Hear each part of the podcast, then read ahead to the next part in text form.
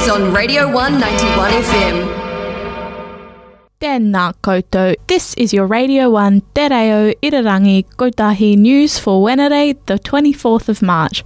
Ko hana tēnei. Food prices have spiked across university union outlets this year, prompting outrage among hungry students. Coffees have increased 50 cents, and if you want specialty milk, it's become 20 cents dearer. Wasabi Sushi have increased a number of their products, with rice balls hitting $5. Likewise, scones, baked goods, and sandwiches have all increased at Albany Cafe. One student says that the increase in prices sees students looking for alternatives that are more affordable and that eating from campus outlets is becoming more unfavourable. Campus and Collegiate Life Services University Union General Manager Stephen Bowen says the increase is due to wholesale prices of ingredients, compliance costs, and the increase in minimum wage this April.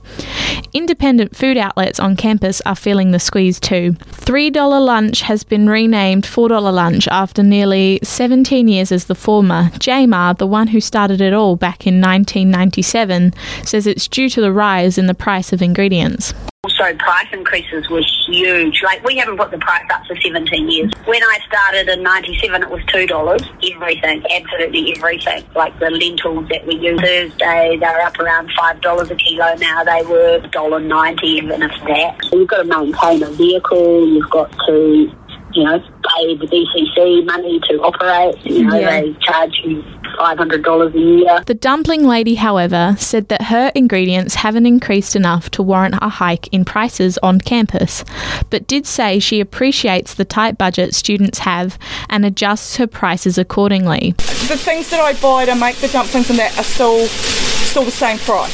So until that changes, that's when I'll look at it again. But I haven't I haven't had to. Now we cross to Eileen with another story.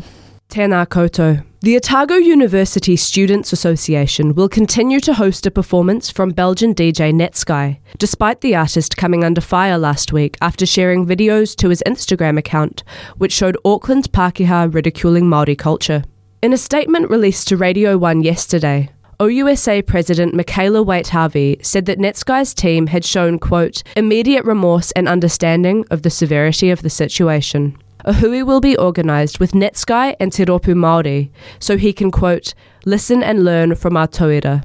She said that the artist's willingness and eagerness to engage with Te Ropu Māori and with Māori students in general made her feel comfortable in OUSA's decision to continue with the event. Netsky has since posted a public apology for the offensive behaviour to his social media.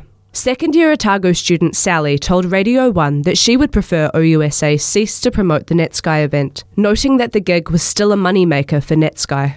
Netsky was scheduled to perform in Ōtepoti on the last day of O Week in February, with the concert being postponed due to a move to COVID Alert Level 2.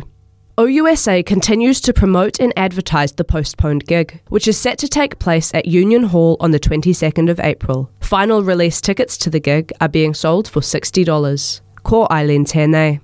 After having their application for affiliation with OUSA denied, Students for Sensible Drug Policy and the association are working together to get the club recognised. Originally, the application for affiliation was denied due to a contradictory clause in the club's constitution. The clause specified that while social supply of drugs is discouraged, it is not grounds to remove a member from the executive committee. Affiliation with OUSA would see the club make use of resources, have greater engagement ability among student population, and have objectives supported by OUSA. Students for Sensible Drug Policy is committed to reducing drug related harm among students. OUSA President Michaela Waite Harvey says that OUSA has a core kaupapa of harm reduction also, citing the relationship between the association and Know Your Stuff. For more information on Student for Sensible Drug Policy's reaffiliation with OUSA, you can read about it in this week's Critic Te Ārohi. Yesterday, the government announced policies centred on helping first home buyers into the property market. The changes see first home loans only require a 5% deposit. The policy also plans to lift caps on houses that can be purchased through first home buying schemes on a region by region basis. This sees that schemes are able to match the inflating property market and rising house prices. One student says that the announcement is not addressing the issue and feels out of touch. The government's housing policy is like giving a lollipop to fix a broken arm. In addition to the changes around first home buying policy, the government also committed to extending the Apprenticeship Boost program until August 2022. The program provides free apprenticeships for targeted trades. According to Labour New Zealand's website, there has been an uptake of nearly 100,000 apprentices, with 30,000 focused in construction. Through emergency powers, the Labour government was able to skip select committee and consultation and present the policy without opposition. Radio 1 Wildlife Report. 15 takahe were released into Kahurangi National Park on the 17th of March, increasing numbers of the endangered birds in the area and prompting hope for the species' future.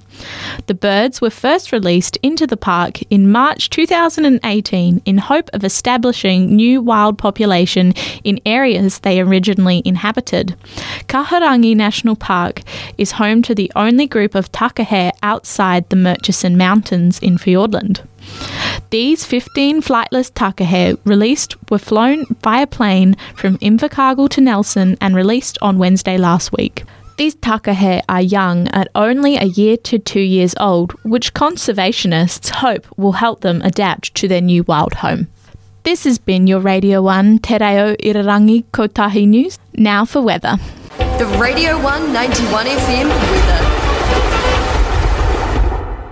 There'll be a high of 16 degrees and a low of 12, cloudy with occasional drizzle, light winds, then northeasterlies from the afternoon, and drizzles in the evening. This has been your Radio 1 weather.